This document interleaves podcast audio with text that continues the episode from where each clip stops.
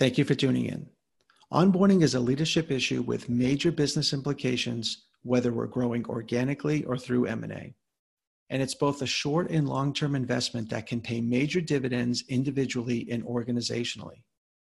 I needed to step towards the tech world to bring you this great conversation with Kristen Gallagher, president and founder of Edify, and I think you'll be glad I did. First of all, Kristen is good, as well as thoughtful, thorough, and honest in her thinking and approach Second, there's just so much commonality between the tech and AEC spaces in terms of talent management and development. Kristen is a learning design expert and she walks us through what an ideal onboarding process looks like. Onboarding is not just about HR, and it's so much more than the new job orientation we've grown accustomed to. Throughout this episode, Kristen shares how to deliver the medicine in the applesauce needed for better and faster results in terms of time to productivity and knowledge and talent retention. There's a lot to unpack in this episode, and Kristen also shares with us simple things we can begin to do today to improve our onboarding process and success. So, without any further delay, let's do it.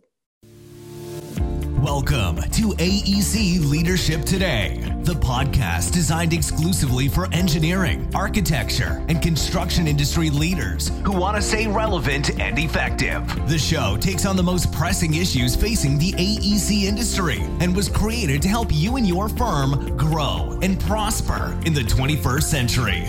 The host of AEC Leadership Today is Pete Atherton a professional engineer and former AEC principal and owner turned AEC coach and consultant. And now, take a break from your never ending to do list and welcome Peter Atherton.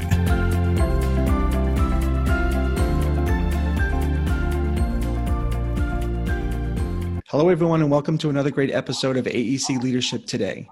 Today, we'll be speaking with Kristen Gallagher, founder and CEO of Edify, and we'll be talking about all things onboarding. Welcome to the podcast, Kristen. Thank you so much for having me, Peter.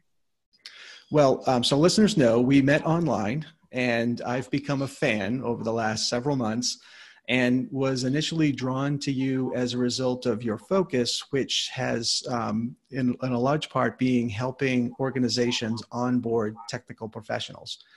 And in the space that I operate a lot in the um, AEC space, architecture, engineers, construction professionals, onboarding is being talked about more and more, and it's becoming a great thing for some organizations and um, maybe just a newer buzzword in other organizations. I'm not trying to judge, I'm just saying, I mean, it's being talked about, but maybe not a lot is understood or known about it.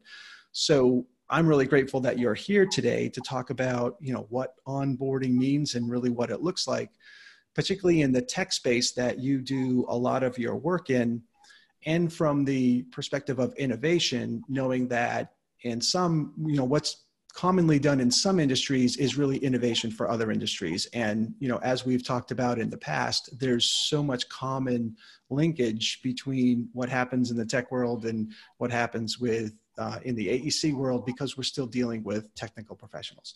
And so, with all that being said, uh, before we begin, can you share a little bit about you and your career and what brought you to doing what you do today? Sure. Well, thank you so much for that really great introduction. So, I founded Edify a little over five years ago. Um, and interestingly, uh, as you mentioned, the bulk of my work is building software engineering onboarding programs for technical companies. Um, but that is not what my background is actually in.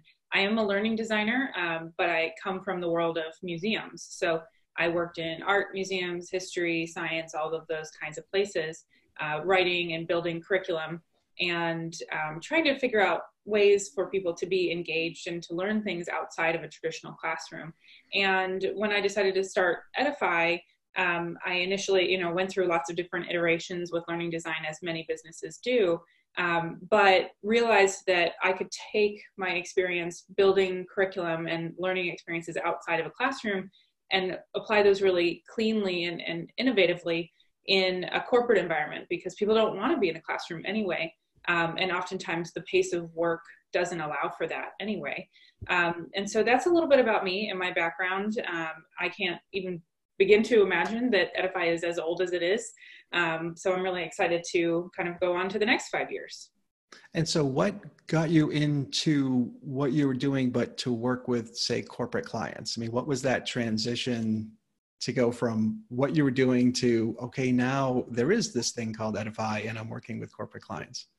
Yeah, it was kind of a an interesting uh, leapfrog kind of thing. So, I was doing museum education, uh, and then I, I, went into nonprofit education, program design, and program management.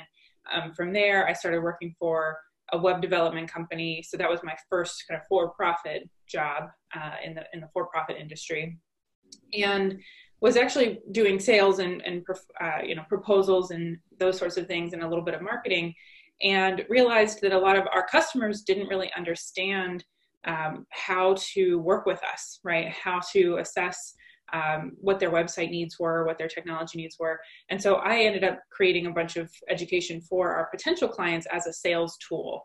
And that got me kind of really excited about the idea of porting learning design over into corporate environments and into a business world. And um, I jokingly tell people that that job was a, a, great job, but it was a horrible, very toxic work environment. And my choices that I gave myself were, you know, you can go waitress, uh, you could jump off a bridge or you could start a business. And I don't like waitressing, I'm not very good at it. I really liked my life. And so I figured the business was the only other option. So that's kind of the transition from museum education to um, corporate and, and technology, uh, you know, onboarding. Right. Well, it's interesting. I mean, just in general, you know, coming from the the space of museums or nonprofit work and trying to encourage people um, educate and sell something without the power is hard. And so it's actually in a corporate environment there's hierarchies and people's it's the, you know their job might be dependent on it or job is improved by doing it. So you actually get more compliance. So it's interesting you can actually it's it's harder to develop the skills in the nonprofit space to be effective than it is sometimes in the corporate space. So it's interesting that you know that transition. Um, but what i mean so let's maybe get down into the topic of onboarding, but what is it? Like, how would you describe it or define it? It's a great question. It's one of my favorite questions, actually. So, I think people don't always understand what onboarding is, and something you've probably heard of is orientation. And most companies have some sort of orientation, right? That's your, you know, welcome to the company. You might have gotten an email or a letter um, in the mail it's your kind of HR stuff, right? Your paperwork, making sure you get signed up for benefits and payroll, all of that stuff.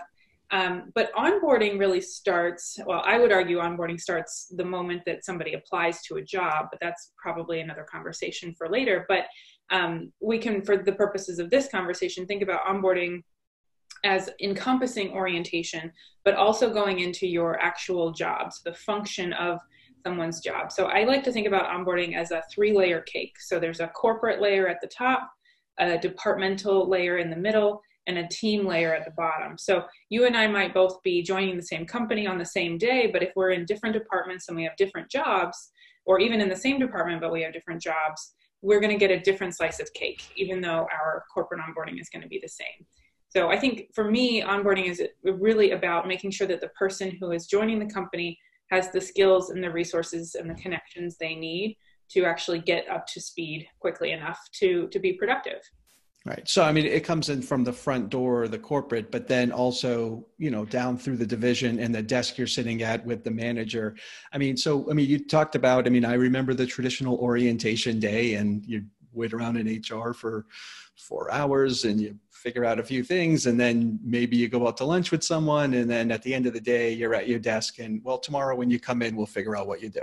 I, I mean that's maybe being too facetious but um, no, that's no that's the irony you know this is that's really how most people are still onboarded today even though it's you know now i get to say it's 2020 so i mean so maybe if you could just briefly walk us through that process. I mean what what would that look, process look like ideally um, with a technical professional who comes in and saying i'm excited i'm proficient in this and i can't wait to work on my projects and do really neat things. I mean how do you sort of take that person and um, what do you want to do with them? Yeah. In the simplest terms ideally your onboarding program is at least a 90 day plan for a new hire um, and that's really just to get them up to speed and to give them the tools and skills that they need. And so, the way to think about how to actually build that 90 day plan is in four different sort of categories, if you will. Because again, the corporate onboarding that's that is important and that's where you're going to learn about the culture of the environment that you're working in you know the history of the company all of those good things that's that is important but what's more important is that division or the department and then the, the team layer where that's the meat and potatoes of what they're actually going to be doing with their job and, and the eight hours that they spend with you at this company so the way to think about that is four different categories of information and if you can answer as many questions as you possibly can in each of these four categories, you'll give your new hire a, a better chance at becoming productive and becoming a, a happy and healthy member of your team. So those four categories are professional expectations, which is culture and communication, how we work together, um, tooling uh, or technology. It depends on you know the type of business that you're in. You might call it something different, but that's the the way that we do our our work through different software systems or through different tools. Um, then your third category is process. So how do we do our work? Who do I have to talk to? Where where do I go to do this work, etc. Um, and our last category is product. And so again, depending on the type of business that you're in, maybe you don't sell a product per se, but you sell services, but you do sell something. And every person at your business, regardless of what department or what team they're in, needs to really understand how they interact with the thing that you sell, right? Whether it's services or um, consulting or a product or a widget or a piece of software. Right. So that I mean, it sounds like you've got to extract a lot of information from people with you know throughout the organization through those three layers at least to be able to have that system in place to onboard. But before we, you know, I, I guess that one of the first questions I have thinking about that is thinking about the, the misunderstandings about onboarding we talked about the traditional orientation is there anything else that people just don't understand other than the it, it's multiple layers involved and it's a process that takes you know ideally three months to produce versus that one day? Are there any just common misunderstandings people have when you work with leaders about oh i didn't understand that that was part of a successful onboarding program yeah there, there's a couple that come to mind. I think one is actually uh, expecting that your HR team be responsible for your departmental or your, your role specific onboarding. And that's not really fair to the HR team. That's not the work that they do. They should be responsible for that corporate onboarding, most likely. Um, but they're not going to know the ins and outs of your department or your team. Um, and so just pushing it off as HR's job is not going to be um, useful for you or for your new hire. And it's going to kind of erode your relationship with your HR team. So that's one kind of misunderstanding I think that people have. Um, and another one I think is that they expect that you know the manager has hired this person and the manager is just going to know exactly the kind of project or things that the new hire needs to know and the reality of most situations um, that i find after five years of doing this kind of work is that number one most managers don't get very good manager training in the first place and that makes them not necessarily um, kind of teed up to know how to properly onboard somebody in the first place. Um, so in addition to not getting the right training, they're they're overworked, right? We ask a lot of our managers. Sometimes they're managing four to five, seven people. I've worked with managers who are managing 12 people, and it's pretty impossible to ask them to um, create an onboarding program for each individual um, especially when they don't have the skills or the knowledge to do that in the first place. So I think that those are some misconceptions or some mistakes that people make. Um, certainly, your managers have a very important part in onboarding, but it's really about providing them with the right tools so that they can then um, onboard somebody in an efficient, effective way that doesn't waste their time and the team's time.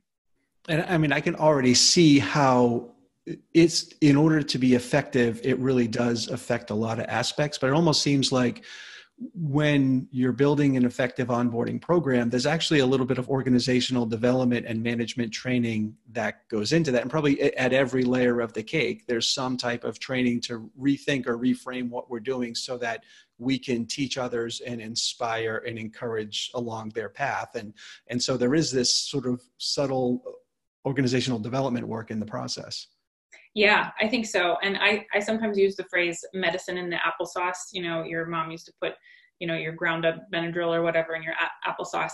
And that's because a lot of leaders um, kind of shy away from the words process or organizational design or organizational development because it feels um, like something that they don't necessarily know how to do or um, that feels like superfluous or they're going to sit in a you know two day offsite and just talk about their feelings. And that's not necessarily what organizational design is or should be. Um, and when we talk about organizational design as it's related to onboarding what we're really thinking about is the way that your team is structured and the way that they interact and the, the sort of tacit rules by which you do your work, right? And so thinking about how your managers are actually tasked to organize work and to to put projects out and, and actually finish a project um, will help you think about how to properly onboard somebody and it's a virtuous cycle right so if you invest time in properly onboarding someone they add back to the team a lot faster, making the manager's life easier so the manager can add more value to the projects. Right. And the, I mean, the opposite approach is you could just throw them into the fire, have them figure it out, which number one takes time and risk. And so, I mean, maybe that's a good segue into okay, we're doing this. It makes sense on so many levels, but what what's the financial level? I mean, what what are the costs to teams and organizations if they have a poor or a non-existent onboarding programs and are there specific elements or metrics that you look at? Completely. Yeah i'm really glad you asked that question. Um, there's a couple of different categories that you can start looking at um, in order to figure out what metrics matter to your business. And i would argue all three of these matter to businesses but depending on the the rate of change or the growth in your business you might want to focus on one over the other. The first one that comes to mind for me is retention and attrition. So those are two different words that definitely mean different things but they're often um, confused or or lumped in together so your retention is how much are you you know how many people are you keeping in your company and those are people that you want to retain they are good a players um, they're people that are adding uh, a lot to your culture. They're adding to the value of your business and the value of your products. Um, so that's retention. Attrition is when you lose those people, um, and you can. There's different types of attrition as well. There's non-functional and functional attrition. So functional attrition would be we've actually churned out people who were not good fits in this this company or this team, and onboarding can actually serve that purpose. So it's not necessarily um, you know a goal that you should shoot for to have 0% attrition because there might be times when you know the hiring process you know went as well as it could have but we didn't hire the right person for any particular set of reasons um, and we want onboarding to happen in such a way that they opt out or that we both opt out of this relationship faster because if we keep them longer uh, we're just basically paying in salary for somebody that's not going to add value back to the business, right? So onboarding can serve that purpose in a positive way. And then the third metric that I think is important to look at is time to productivity. So how long does it take a person in a particular job or a particular department to get to a place where you can take the training wheels off, basically, so they can do their work on their own without kind of constantly nagging or constantly asking questions um, not that a new hire is trying to nag or trying to ask stupid questions, but they don't necessarily have the scaffolding they need if they don't have the onboarding program. So most of the companies I work with have never tracked their time to productivity because it's a complex thing to track. What you're really looking at is the the metrics that are important to their particular job. So it could be, um, you know, how many things they are, how many parts of a project they're shipping every week um, it could be a different metric that's very specific to their role. Um, so, for example, I know the metrics for my software engineering teams, but that's going to be very different than in the AEC space. So, your attrition, your retention, and your time to productivity all really matter. And um, the, the cost of not having an onboarding program is it's basically saying we're going to keep things at the status quo. We're not going to invest in this way. Generally is that your time to productivity will stagnate right? So it will it won't get better but it won't necessarily take longer. And i'm going to guess that most of the people listening that your companies probably have a 9 to a 12 month time to productivity rate. Um, so it takes about a year for somebody to get kind of on their own and not being you know using uh, resources outside of their own job in order to to get to productivity. Um, so so that i think is, is something to really pay attention to. And the the attrition and retention costs are even bigger than your time to productivity costs right? Because it's pretty expensive to go through the hiring process and then find out that you either hired the wrong person and you kept them too long or you hired the right person but they didn't find a fit within your company because they couldn't access the information or they couldn't really build um, a, a, place for themselves in, in, a successful way. And then you lose them at 12 to 18 months. So again it's, it's the same situation. You paid in salary to someone who's no longer going to be adding value to your team right and in the aec space i mean time to productivity is I mean, it's six to 12 months. I mean, it, it, depends kind of on the level of talent brought into the organization. I mean, some people could be quicker, but you still have to understand the norms and the customs and all those four elements that you thought of. And again, if, if it's a, a succinct process, it will be a lot quicker. And you know, utilization rates benefit. And even if someone's charging a project, I mean, the the actual project gets done, and you have better profit and loss because you know not only was the the time utilized, but it was utilized well. So that's a major component. I mean, and one thing you brought up, I mean, it is it, firms are investing a lot in the recruiting pipeline, and I, I agree. It's a whole different discussion to sort of extend the onboarding into the recruiting phase, but it's certainly a valid discussion. But one thing that came out in one of our past discussions was that from a technical person, a lot of times they're comfortable in place A, and then you, through great recruiting or great culture or whatever, you bring them here to your company. And what are some of the risks and vulnerabilities if you don't or onboard them well? Because I, what I recall is that you know statistically, once you get a technical person to move, it's so hard to get them to move. But once they move once, it's so much easier for them to move a second time if the conditions aren't right. And so you're particularly vulnerable. Did, am I overstating that or understating that, or could you say it more eloquently? Yeah, no, no, I don't think you're overstating it or understating it. Actually, I think it's it is a big problem. So um, to recap, there it, is um, for folks who have a, a job that is a technical in nature. They're a software engineer, an architect, and a different type of engineer. Um, they they don't really want to deal with the friction of joining a new team, right? Um, this is a broad generalization, but a lot of the folks I work with are introverted, right? And once they're comfortable with the culture and the norms of that team and the way that they do their work, it's a pretty big, you know, um, area of friction for them to have to change. So things have to be pretty bad in their eyes from a culture standpoint or a managerial standpoint for them to want to leave. So once they do leave, and then let's say they spend six months at your organization and it does it's not going well right? Let's imagine that they're not accessing the information or they can't find it or they have to keep asking you um, or they're they're just not sort of meshing with the culture because they don't know what the expectations are and they're feeling anxiety they're feeling frustration the team is probably feeling anxiety and frustration. Um, it's much easier for them to say you know what? I, I did this again you know six months ago. I can just do it again. I'm going to go interview. I'm going to get a different job right um, when that person really could have been a great addition to your team um, and you spend a lot of time and money recruiting them right? Um, because it's so hard to get them to come out. So if you have actually invested in recruiting someone away they weren't necessarily a cold applicant that cost of, of hiring that person is actually going to be much higher than if they were just a cold applicant to you right? So if you're already investing money in recruiting, then you need to be investing time and effort into onboarding in order to retain uh, the value that you're that you're spending on that recruiting. Right, and be able to get a return on that. And so, if I'm a leader looking at this saying, ah, we don't need OD work, and that sounds, it's no, this is return on investment, and this is not guaranteeing anything, but it's making it more likely that you will be able to do this. And oh, by the way, we are educating everyone in this process and probably reminding everyone how great this organization is and what we do and why we do it. And every once in a while, we need to be reminded of that. So, there's all these good things that are attributed to that um, but again, it's also dollars and cents. What and I know you in your process you focus on you know the the experience of the candidate and and I think there's obviously the, a good movement to think about the client experience, employee experience, and all that stuff.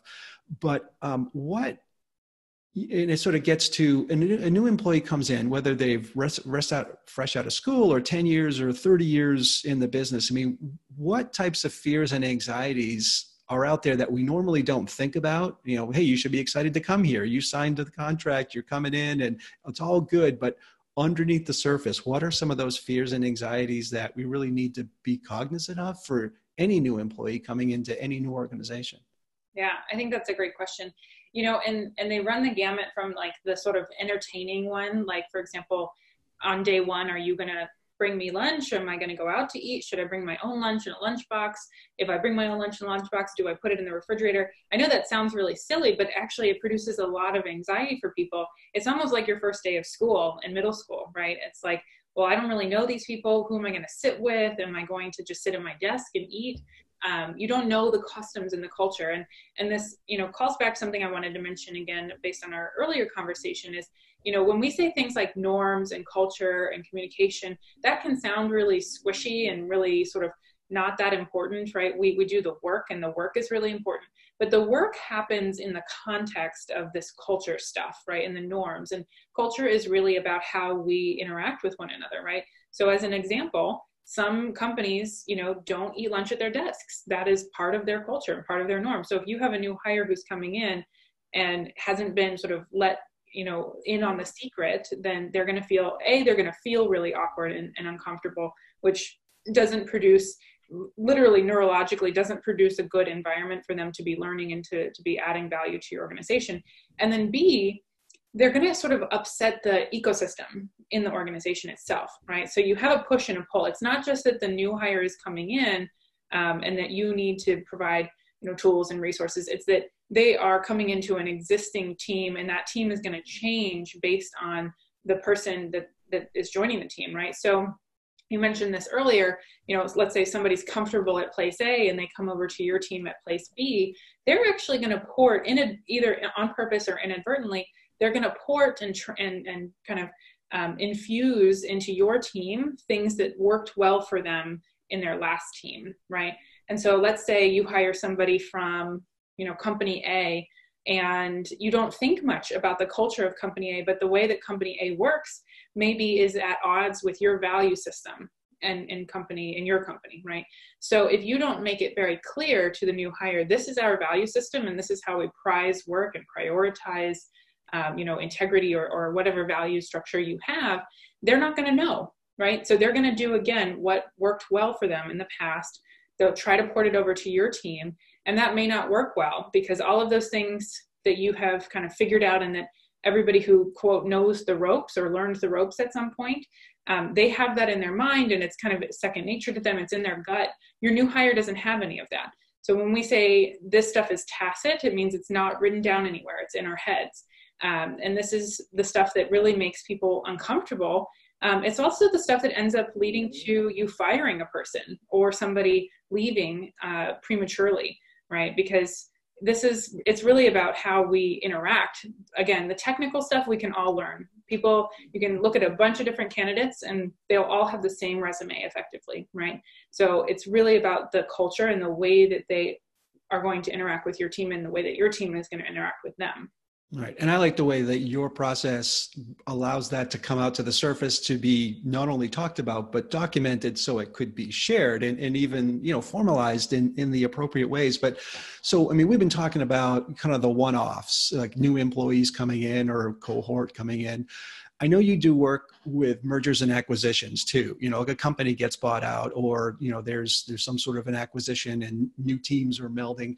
Can you share about you know, you know, we can maybe start with the fears and anxieties. I mean, what what if, if a team or your work in M&A, but then it's, it, you know, talk about some of the fears and anxieties that are on a team level, not just an individual, that you work through with an effective onboarding program. Yeah. So mergers, whether it's a merger or an acquisition, um, you know, there's always going to be at least two parties, right? There's going to be what I would call a high power party and a low power party. And it's likely that you don't have to tell anyone on either side of the table who's the high power and who's the low power, right? As much as, you know, often in mergers, this is the case, we try to communicate that this is a merger of equals. Um, that's usually not the case, right? Somebody's IT systems are going to win out. Somebody's billing system is going to win out. Somebody's way of doing business or way of doing sales is always going to win out.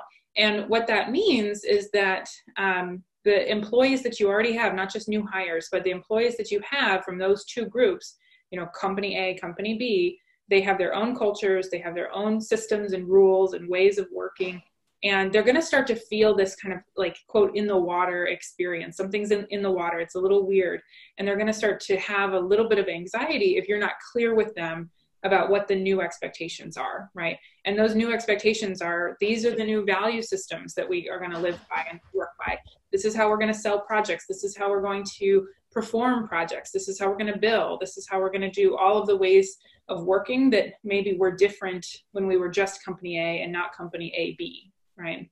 So effectively in a merger or an acquisition, you need to re-onboard every single one of your employees. Now you don't need to necessarily create a whole new onboarding program that's separate from your new hire onboarding program, but you need to bring some some ideas and some clarity to what the purpose of the merger was, what the purpose of the acquisition was, um, and how you want to communicate to people. Because again, you're going to lose. This is a place where people, you know, companies you, lose a lot of people as a merger or, or an acquisition because of that instability, that anxiety, discomfort. That I don't know how I'm going to be assessed anymore.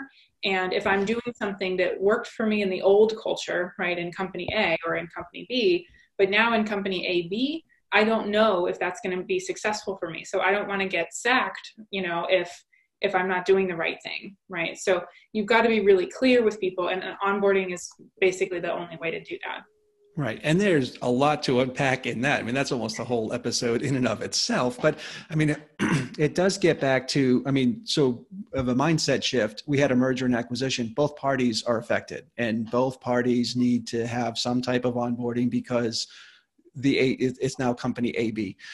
But that requires a whole lot of clarity on leadership and decisions. This is or you know this is set this is still a work in progress. So but clarity on what's set and what's not.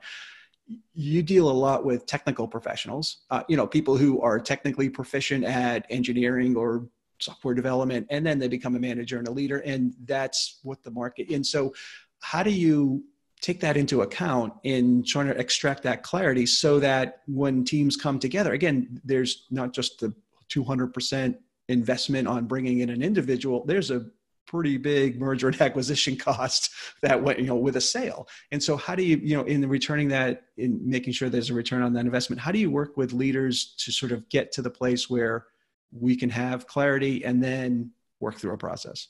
Yeah, you bring up a really good point. I think we make a lot of assumptions that when we promote someone into management um, because they are really good at their technical job, um, that they're going to be a great manager, right?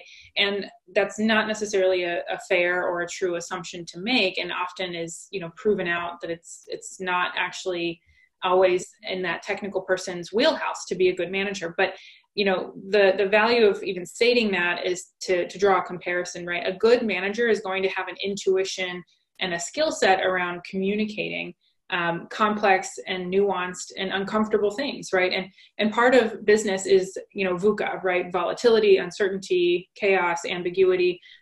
But not everybody handles that very well right? In fact most of the folks that i work with technical on all sorts of levels don't actually like that very much. They want clear answers. They want a math problem that that that you know ends up in a number that can be made sense of right?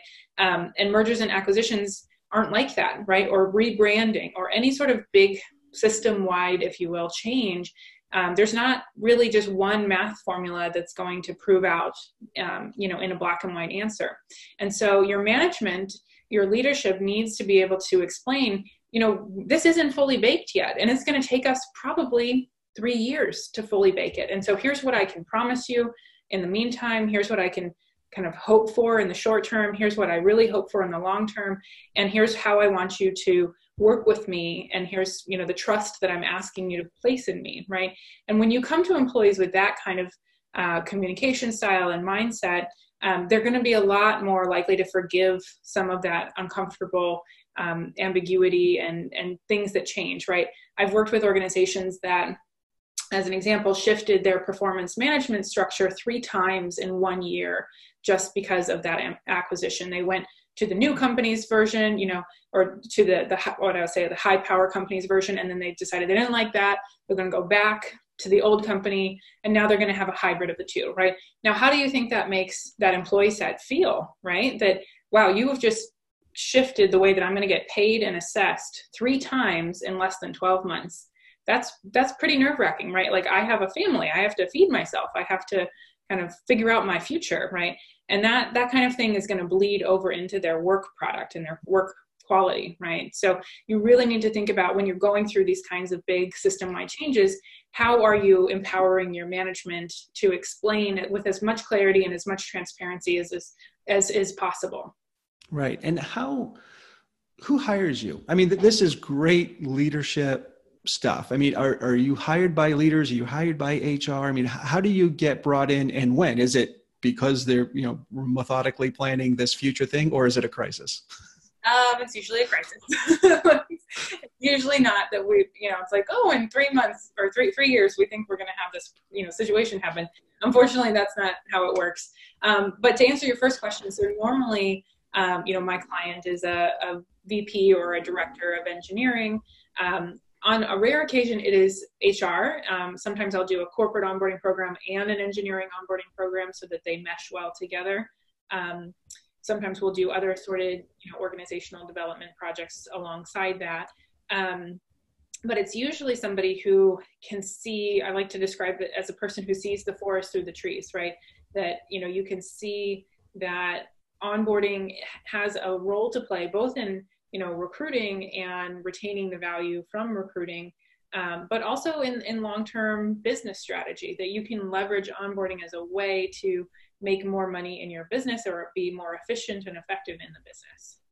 Right. And you know a lot of firm not a lot i mean there's a there's a subset of firms whose growth strategy is mergers and acquisitions. So i mean to be able to do it right um, even the first time and the second time and then have a prototype. I mean th- firms can probably do it on their own once they understand and have that skill set in place. But i mean other than you know all those metrics the, the kpis on an individual level that we talked about you know obviously magnified on a team level are there any other benefits to firms saying we're going to merge or acquire um, or we're going to hire 20 different types of people this year or, or 50 different people. It, what are the some of the other benefits to sort of outside of a crisis bringing someone like you in to be able to sort of coordinate this onboarding program? Yeah that's a, a really good question too. I think that um, when you are in growth mode so i am actually thinking of a current client right now. So everything is going well. And um, this is kind of like i said the rarity of, of cases for me but things are going well the company's really profitable um, growth is on the up and up. They're growing, you know, 25% year over year on from a people perspective, you know, headcount. But they're they've started to realize, wow, we have outgrown the structures where we could have just talked to one another, or we could just call somebody up, or we could just walk to their desk, right? And that's fine, right? When you're a small organization and you have a familial culture, right, where you can just talk to each other. But as your your company starts to get more globalized or more remote, um, you might be thinking about kind of future of work type of things. So how are you going to manage costs while you know also keeping your quality and your your culture together? If you're starting to think about things like that, or you're starting to kind of burst at the seams a little bit, and you're realizing that the ball is getting dropped in this small place or that small place, um, then it might be time to start thinking about an onboarding process the other thing that I tell people is that onboarding is not just valuable for the new hires who are going to come in. Part of you know the the sort of unfortunate nature of running a business is that the management of the knowledge and the information is always really complex. So you might be using Google Drive or you might be using SharePoint or Jive or Confluence, whatever place you're putting all of your information. I would put money on the table that it's not well organized, right? I've worked with 30,000 person companies and three person companies, and it's never well organized, right? And so, what that really means is that even your current team is probably struggling to figure out where to put stuff and where to find stuff, right? So, when you do an onboarding process, it kind of pulls up the most important things, and that helps the existing team too, right? So, you're getting a benefit not just for your new hires, but also for your existing team and again that it sounds like it's a little bit of the um, the medicine and the applesauce from an organizational development and, and is that when when you talk about you know the, it's not just onboarding i mean another way to frame it is it's it's knowledge retention mm-hmm. you know exactly. is that kind of what you're talking yeah, about in that sense knowledge retention yeah and this is you know we get into other other OD, organizational development and design kind of questions like succession planning, right? We um, know that people are not going to stay at our firms for 10, 15 years anymore, right? It's, it's just not the way that, um, you know, employment data is looking right now or, and hasn't been for quite some time. And so we have to face the reality that people are going to leave. And if we don't help them document and help them with a scaffolding and a framework for where they put the knowledge that they acquire and they gather, then when they walk out of your organization for the last time, they take all of that value with them, all that intellectual property.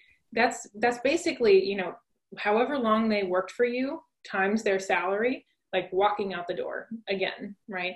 And so we have to provide a structure and a scaffold for managing that information. And it's not to basically download their brain, but what are the most important things? What are the processes that they're, you know, uh, that they're the owner of or that they have a key part in? How do we communicate that to the next layer of people? Right. So that's your succession planning. Right. And at least retain more than 10% of what they had in their brain and how they thought. I mean, you know, and, and increase that to maybe 95. Like, in a, you know, I mean, you would never, they're walking out the door and if they're perfect, good, right. About, right. But I mean, let's retain more than zero. Yes. Um, and be able to do that. What do you think? I mean, there's so much value that we're talking about today. What do you think is holding leaders and leadership leadership teams back from saying, you know what, let's really dive in and develop an onboarding program?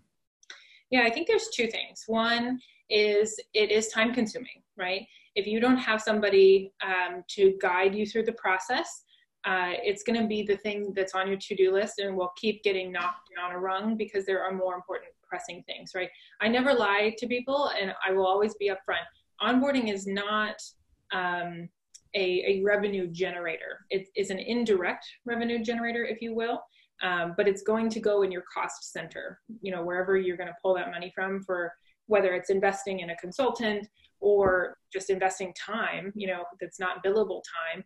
It's it's going to be indirectly related to your revenue because it has to funnel through all of your people costs right? So i think that's one problem is it's going to get you know overtaken by other tasks that are that seem to be more important right? And humans are all like this right? Like we don't floss because it's irritating even though long term flossing is good for us right? So you can think of tons of examples like that. So i think that's reason number one. Um, reason number two is I think that people have the perception that they have to, it's a big expense to do on the front end of something that feels like it's too far away to understand the, the long-term impact of, right? And I'll, I'll give you that too, right? It does take time to understand what the impact's gonna be. Um, the quickest that you're gonna see an impact though is probably within two to three months after even starting building an onboarding project because your current team, even if you haven't put new hires through it, your current team is going to start to get clarity about the processes.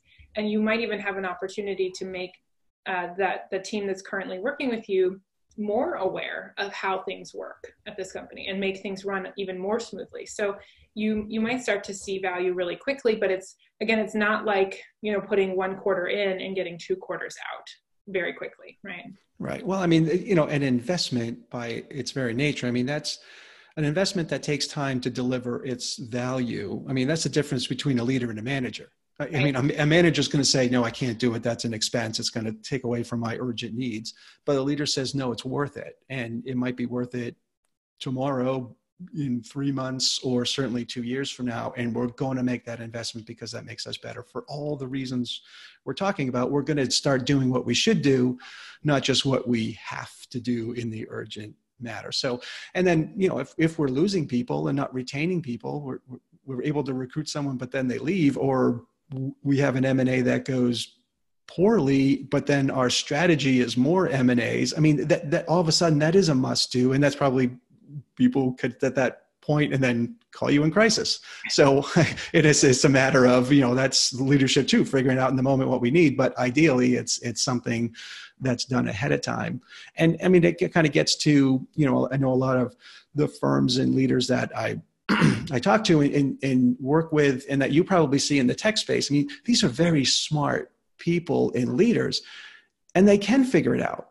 Yeah. But at what at what expense of their brain power and what they could be doing and it gets into highest and best use and you know could you hire a consultant to get you know this up and going you know version one and version two and then but part of that be educating your team to be able to take it forward that way or this is actually something that's more cost effective to outsource. But you can figure that piece out um, if you're looking at the value of it. And but i think it's hard for very smart technical professionals to stray away from do it yourself i think so too right? And i'm like that even in my in, in my own life right? Like I, think, well, you know what? I don't like my chimney anymore. I'm just going to take it down. Well, turns out when I get up on the roof, I don't actually know how to take a chimney down, right? And it's a little bit more complicated than, you know, it, it might seem, right? Because then you have a giant hole in your roof, right? So might as well just hire someone who's going to do it faster and better and make sure that there's no hole in my roof, right? So that I, I tell people when when we start client projects with them, you are brilliant, you're smart, you don't really need me, but lo and behold, for the last X number of years, you haven't been onboarding people well, right? Because we're here, right? And so let me help you, or let whomever you're hiring help you, or let whoever is the internal kind of supporter of onboarding take the time, give them the air cover to do that. Because it is about a different way of thinking, right? I gave you those four categories, and there, there's a bunch of mental models that we use to, to do really good technical onboarding, right? Starting with that cake model, right? Even just divvying up what is HR's job to do in onboarding and what's our job, right? That's a whole, you know, day long conversation in and of itself, right? And the more and more you socialize this kind of stuff, the easier it will become. But it gets a lot easier if you have somebody who can help you and just speed you through the process, right? Who doesn't have to help you uh, or you know so that you don't have to build your own mental models why don't you use templates and tools that already exist out there right so whether that is you know leveraging somebody who's in your organization today who can who has a little bit of free time or isn't on a bill, billable project and is showing an interest and an aptitude for doing this um, you know or or investing in somebody from you know outside the company to support you on that right and this it seems like there'd be less I don't know how do you say this political friction or um, you know power struggles with, with, someone just internally saying we're going to do this now. I, it, it's it's almost like not only is what you're talking about sort of a true partner and a valuable consultant, but it also sort of takes away from some of the in an organizational change situation the and i guess maybe there's a better way to say it but the, but that friction um, that comes from somebody else doing something different and telling someone to do something that they normally wouldn't have told them in the past. It's it's so true. And i again when i work with clients you know often have the occasion to tell them you know um, i can say things to you that you would not hear from your employees because i'm not your employee right? You signed a contract here are the ways that you can fire me as a consultant. So if you don't like it, that I'm going to tell you the truth about something, then that's actually not a fireable offense. But you know, there's there's ways to end the contract. But I don't have any fear of you being offended by what I'm going to tell you, right? So if I come in and I find out that you're on your third acquisition and you have botched the first two, right? Then we're going to have a conversation about how to make the third one go better, right? And if that's hard for you then you may need to look at that from a leadership perspective right? And and i want to help you build those skills too. And any good you know consultant that you work with will want to help you with that as well right? So that's part of our job as somebody who comes in as a third party. I'm not really neutral actually. I want you to succeed which means that i'm going to look for the things that are failing right? And that means i might actually say something that's a little painful to hear right Right, but but all in the trying to make things successful, and and that's what everyone wants. I mean, even if we've made some missteps, it, it probably wasn't because we tried to. It was just we really weren't aware, or there were circumstances beyond our control, or you know, we just sort of let things happen because another priority jumped up. Jumped up. So right. there's all that stuff happens. But so I'm going to be. There's a there's a lot to this process. Um, again I don't know what percentage, but probably a pretty high percentage of people would say, "Oh, onboarding. That's right, orientation." So it kind of gets back to the you know the day one orientation. Oh, we're going to have a whole hour long podcast talking about that, but you can see it's so much richer and more complex, and so much more powerful in terms of bottom line and organization and cultural impact. So there's a lot here, but I want to be sensitive to your time and maybe there's you know more episodes in this. But as we close, is there anything that we didn't talk about that you would like to share or add? You know, yeah, I want to leave listeners with um, something that they can actually go and use right now um, because I know that we've been, you know, we've been talking for a while about how complex these things are, but also the value of them and and how it, uh, you know, it being onboarding, how onboarding really will help your business on a number of different levels. But it can feel overwhelming to get started, right? Especially if you're busy and you know, business is good. That's that's fabulous for you, but it means that you're busy, likely. So what I would like to offer your listeners basically is think about the next new hire that's coming in and what are maybe what are what are like 10 things that you can do differently out of the 100 things that you do now what are 5 to 10 different things that you could do a little bit differently that you could tweak just a little bit right? Could that be sending them a welcome email that's a little bit more um, upfront about what they can expect right? Um, could you um, you know have your manager give them a phone call ahead of time right to help them know you know what what they need to know for the first week of their job right? Could you write objectives for their first 90 days? What are the top three things you want them to be um, you know accountable for in their first 90 days right? So if you think about it in these small little chunks you are going to start building your onboarding program slowly. The other thing that i want um, listeners to take away is that with that new hire and maybe the five to ten different things that you do with them those improvements that you make i want you to also ask them intentionally help me build a better onboarding program for you right? As as your manager how can i do a better job right? So give them the permission and the air cover to offer critique right? Constructive critique. And then also ask them to document anything that they see that's confusing right? Say keep a running list of all the stuff that's really confusing to you, or when you're in a meeting and you didn't understand that acronym, or the way that we produce this document is way different than how you did it at the last company, make a note of that and let's talk about that in our one on one. And then we'll figure out what are some of those process and technical and tooling and all of those four categories. That stuff is going to start to go into those four categories, and it's going to be a lot easier than it sounds when I tell you there are four categories and you need to put all the information into those categories. Hmm. Well, that that's that's great advice, and, and, thank you so much for sharing that. How how can folks learn more about you and what you're doing at Edify? It's a great question. Thank you. Um, so I am working on a book right now. So in the coming, hopefully, year, um, a book on technical onboarding will come out. Um, and so that is a way that you can learn more. In the interim, um, you can shoot me an email at kristen at edifyedu.com if you have any questions. You more than welcome to, to shoot me an email with questions. Um, and then you can always learn more about Edify at edifyedu.com. Great. Well, thank you so much for coming um, onto the podcast and sharing, you know, all that you have on onboarding and really kind of the the medicine and the applesauce with organizational development and what leaders need to know and do to make their their growth more successful. Because whether it's m&a or if it's hiring individuals it, it's all about growth and we want to be able to grow and sustain that and be more effective and for all the good reasons that we we want growth in the first place. Yeah. Thank you so much for having me. I really appreciate it all right well thank you again and take care well, that's a wrap. If you like what you've heard, please subscribe to and rate this podcast on iTunes or whatever platform you listen to the show from. There are links on my website and in the show notes to do so, and please share this podcast with your friends and colleagues. It really helps to get us established, and I truly appreciate that. It also helps get the word out so that together we can collectively grow and positively impact the lives of others, both inside and beyond our organizations. So thank you.